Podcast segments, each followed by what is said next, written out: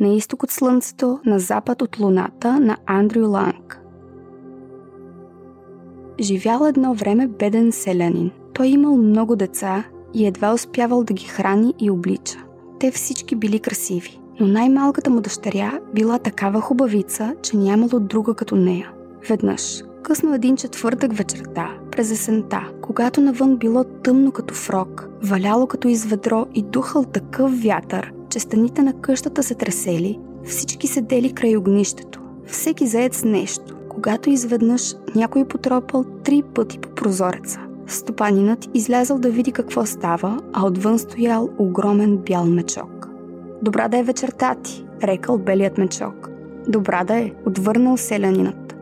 Искам да ми дадеш най-малката си дъщеря, казал белият мечок. Ако го направиш, ще станеш толкова богат, колкото си беден сега. На селянина много му се искало да бъде богат, но си помислил, че първо трябва да попита дъщеря си дали е съгласна.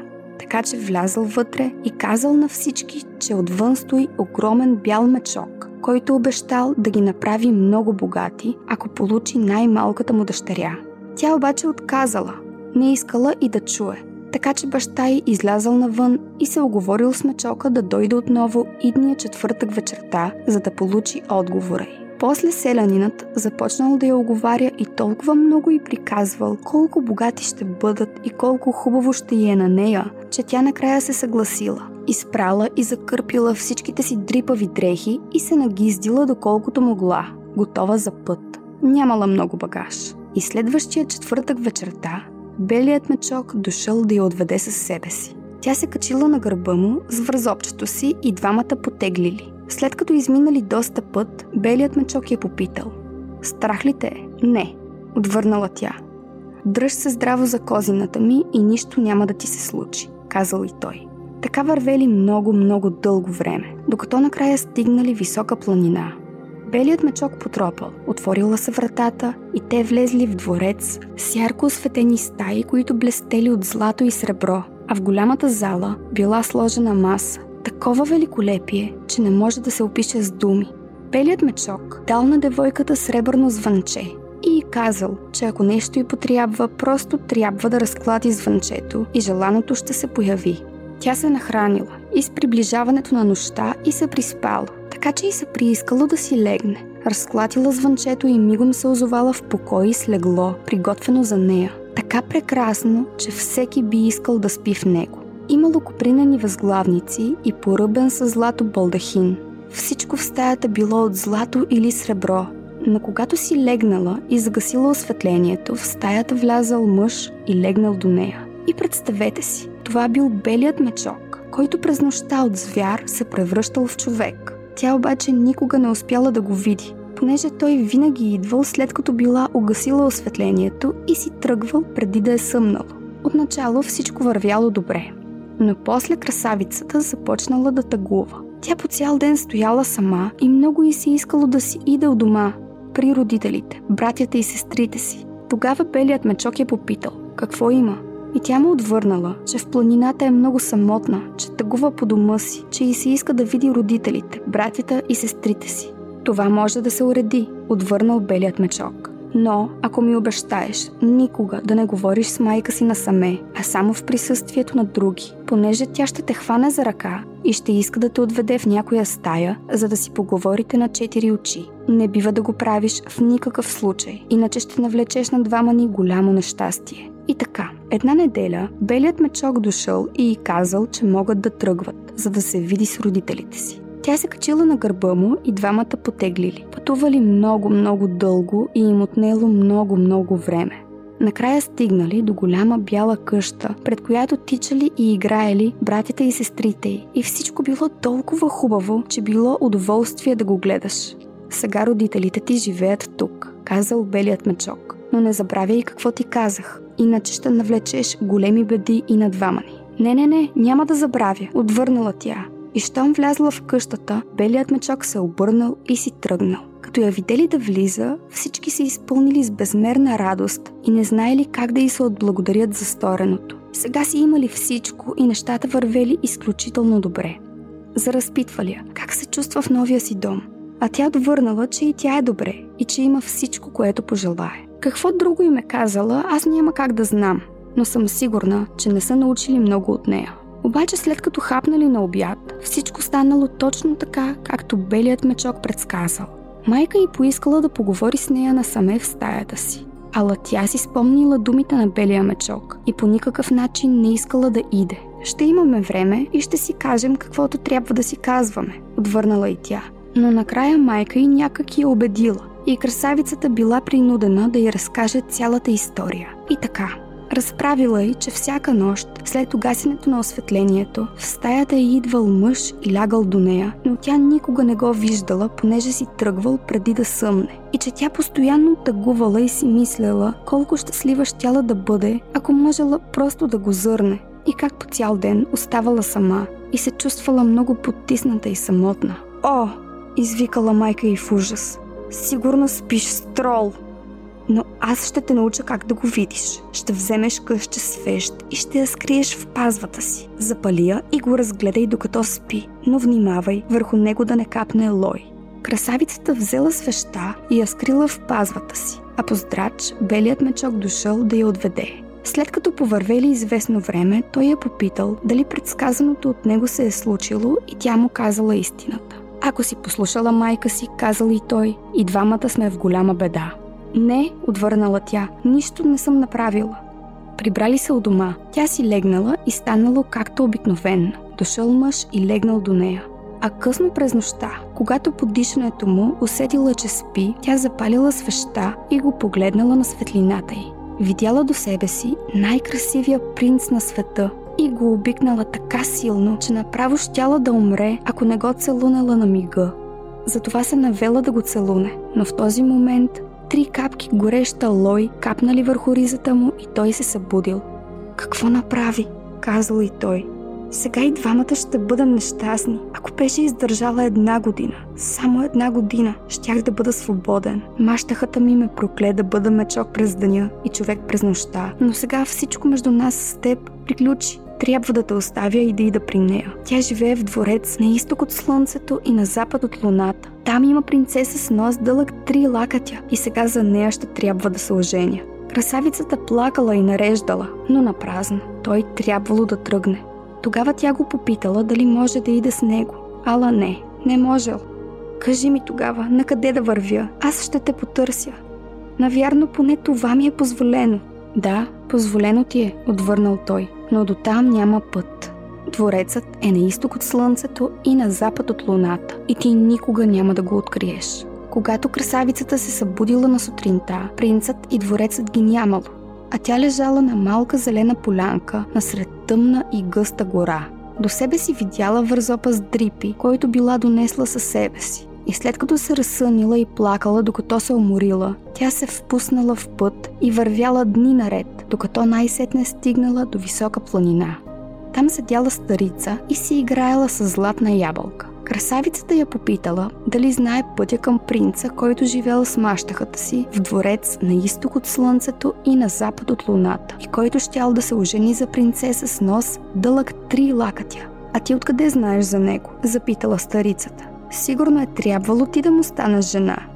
Да, така е, признала девойката. А, ти си значи, рекла старицата. Не знам нищо за него, освен че живее в дворец на изток от слънцето и на запад от луната. Ще ти отнеме много време да стигнеш до него, ако изобщо стигнеш. Но ще ти дам коня си и с него ще идеш при старицата, която ми е съседка. Може пък тя да ти каже нещо. Като стигнеш там, просто удари коня под лявото ухо и го пусни да се върне у дома. Но златната ябълка можеш да вземеш със себе си. Девойката яхнала коня и пътувала много-много дълго. Накрая стигнала до една планина, пред която седяла старица с златно чепкало. И тя я попитала дали знае пътя за двореца на изток от слънцето и на запад от луната. Но и тази старица отвърнала същото като предишната.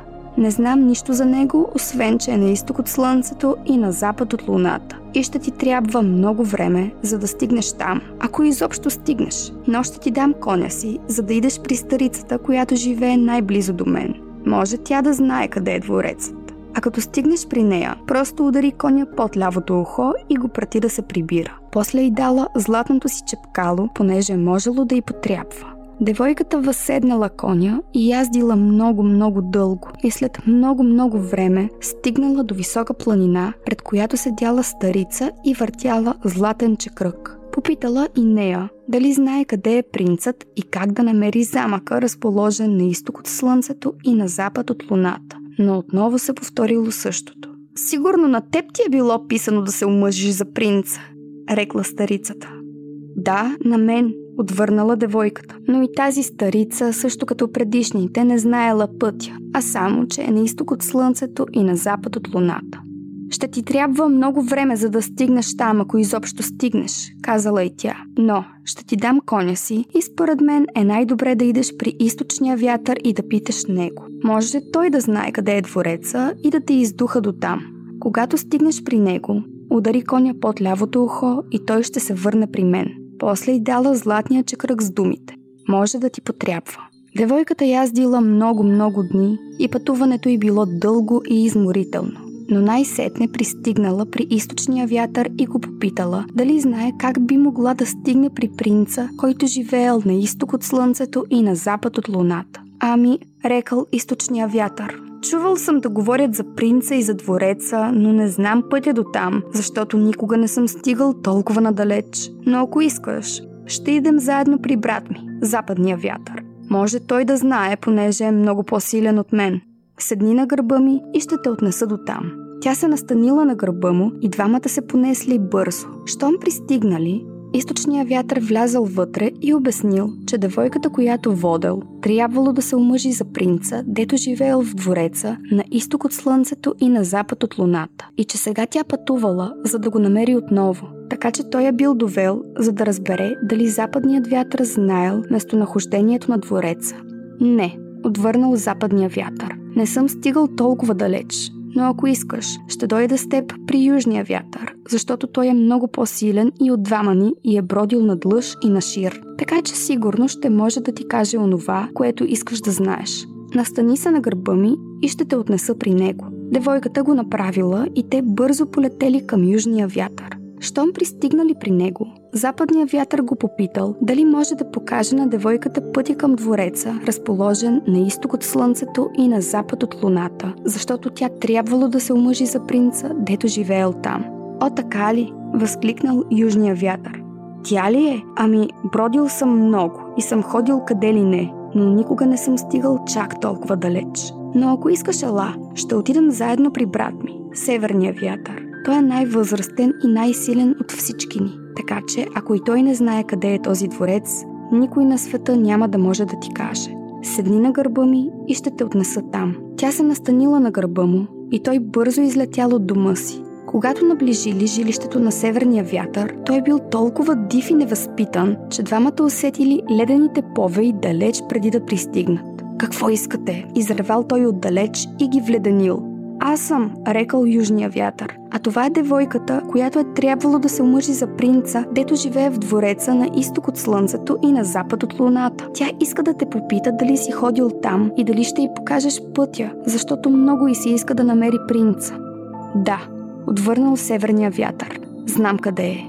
Веднъж отвях една трепетлика до там, но така се уморих, че после дни наред не можех да се насиля и за повей. Но ако наистина толкова много искаш да идеш там и не се боиш да пътуваш с мен, ще те кача на гърба си и ще видя дали ще успея да те издухам до там. Трябва да ида, отвърнала девойката. Така че, ако има начин, ще го направя. Не ме е страх, не ме е страх колкото и бързо да летиш. Добре тогава, отвърнал северния вятър. Но тази вечер ще спиш тук, защото за да стигнем там ни трябва цял ден. Рано, на следващата сутрин, северният вятър я събудил, раздул се и станал толкова голям и толкова силен, че плашал само с вида си. Двамата подтеглили. Полетели високо във въздуха, сякаш нямало да спрат, докато не стигнат края на света. Под тях се разразила страшна буря. Тя събарила дървета и къщи, а щом полетели над океана, стотици кораби потънали. И така те цепели въздуха и летели много време. Носели се над океана и северният вятър започнал да усеща все по-силна умора и накрая така се изтощил, че не можел да духа повече. Започнал да пада и да пада все по-низко и все по-низко докато накрая се спуснал толкова надолу, че вълните заудрили петите на горката девойка, която носел. Страх ли те е? Попитал северния вятър. Не ме е страх, отвърнала му тя и не лъжала. Сушата не била много далеч и на северния вятър му били останали сили, само колкото да я хвърли на брега, точно под прозорците на двореца, разположен на изток от слънцето и на запад от луната. Но после се почувствал толкова уморен и изтощен, че се наложило да почива няколко дни преди да се върне дома. На следващата сутрин девойката седнала пред стените на двореца да си играе с златната ябълка и първо видяла принцесата с дългия нос, която щяла да се омъжи за принца. Колко искаш за златната си ябълка, момиче? Попитала я през отворения прозорец. Не я продавам нито за злато, нито за пари, отвърнала девойката. Щом не я продаваш нито за злато, нито за пари, как да я получа? Кажи какво искаш, подканила принцесата. Искам да отида при принца, който живее тук и да остана с него през нощта. Тогава ще ти я дам. Отвърнала девойката, доведена от северния вятър. Добре, съгласила се принцесата, понеже вече била решила какво ще прави.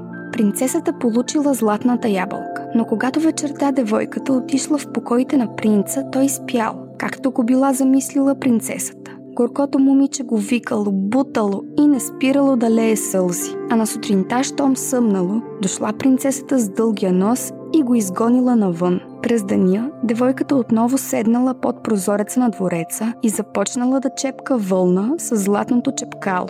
Повторило се същото като преди.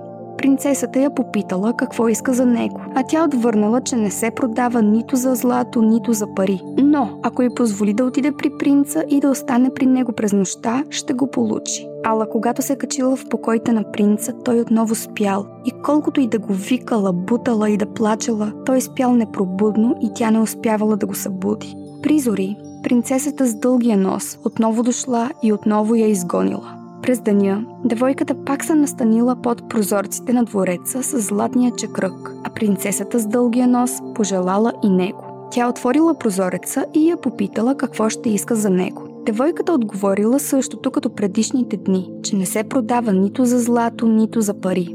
Но ако й позволи да отиде при принца, който живеел там и да остане при него през нощта, ще го получи.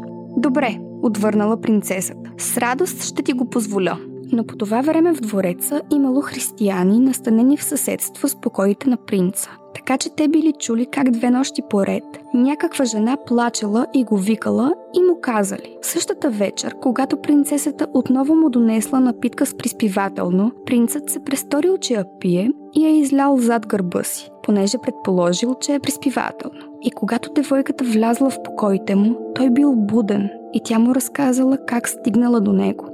Пристигна точно на време, рекал и принца, защото утре трябва да се оженя. Но аз не искам да взема за жена дългоносата принцеса и само ти можеш да ме спасиш. Ще кажа, че искам да видя какво умее да прави булката и ще я накарам да изпере ризата с трите капчици лой. Тя ще се съгласи, защото не знае, че ти си ме накапала с тях. Обаче никой не може да ги изпере, освен жена християнка. Това е непосилно за троловете. И тогава аз ще кажа, че ще се оженя само за онази, която успее да го направи. А знам, че ти можеш. Тази нощ била пълна с радост и за двама им. И на следващия ден, когато трябвало да се състои сватбата, принцът заявил Искам да проверя какво умее да прави булката. Добре, направи го, съгласила се мащахата. На сватбата искам да си облека най-хубавата риза, но е накапана с три капчици лой. Трябва да се изпере и капчиците да се премахнат. Ще се оженя само за жена, способна да го направи. Ако не успее, значи не си заслужава да я взимам. Решили, че това е нещо съвсем дребно и се съгласили да го направят. Дългоносата принцеса се заела да пере старателно, но колкото повече перяла и търкала, толкова по-големи ставали петната. О, ти изобщо не умееш да переш, рекла старата вещица. Майка й, дай на мен. Но и тя не успяла да я изпере. Напротив, колкото повече търкала, толкова по-големи и тъмни ставали петната. и други тролове идвали и перели, но колкото повече се стараели, толкова по-зацапана и грозна ставала ризата, докато накрая така почерняла, сякаш я били извадили от комина. О, казал принцът, никой от вас не става за нищо. Под прозорците седи една бедна девойка. Обзалагам се, че може да пере по-добре от всички ви. Влез, момиче, извикал той. Девойката влязла. Ще можеш ли да ми изпереш ризата? Попитал принцът. Не знам, отвърнала девойката. Но ще опитам. Взела ризата. Потопила я във водата и тя мигом станала бяла като сняг, че и по-бяла. За теб ще се оженя, казал принцът. Тогава старата вещица изпаднала в такава ярост, че се пръснала на парчета. Дългоносата принцеса и по-малките тролове сигурно също са се пръснали, защото повече никой никога не ги видял. Принцът и неговата булка освободили всички християни, затворени в двореца. Взели със себе си толкова злато и сребро, колкото можели да носят, и се заселили много далеч от двореца, разположен на изток от слънцето и на запад от луната. Това беше приказката на изток от слънцето, на запад от луната. А вие бяхте с мен, Радина Алексиева. Не забравяйте всеки ден да слушате нашия подкаст и не спирайте да фантазирате.